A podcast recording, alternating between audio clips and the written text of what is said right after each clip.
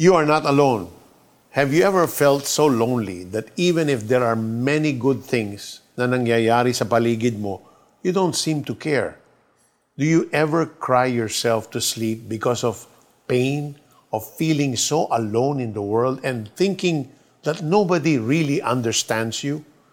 Loneliness, according to psychology today, is the state of distress or discomfort that results when one perceives a gap between one's desires for social connection and actual experiences of it.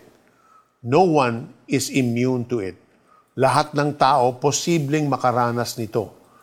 Did you know that Jesus can understand you in your moment of loneliness?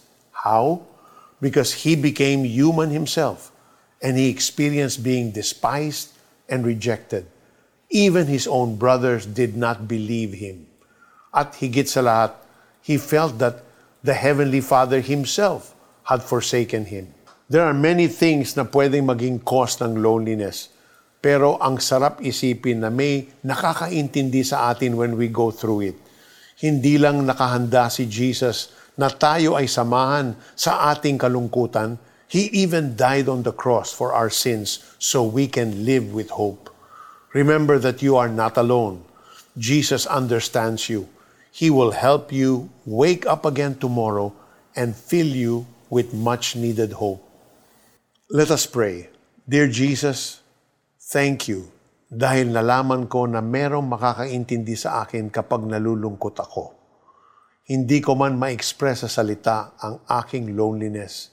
I know that you truly understand at handa ka na i-comfort ako. Please hug me in my moments of loneliness.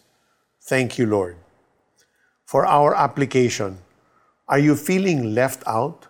Are you lonely and in pain? Do you cry yourself to sleep dahil sa sobrang kalungkutan? You can talk to Jesus. Kung mahirap ipaliwanag sa salita, you can cry yourself out to Him in prayer. You can also call 8737-0700 or text 0998-590-0620. CBN Asia's Prayer Center is here 24-7 to listen and pray for you.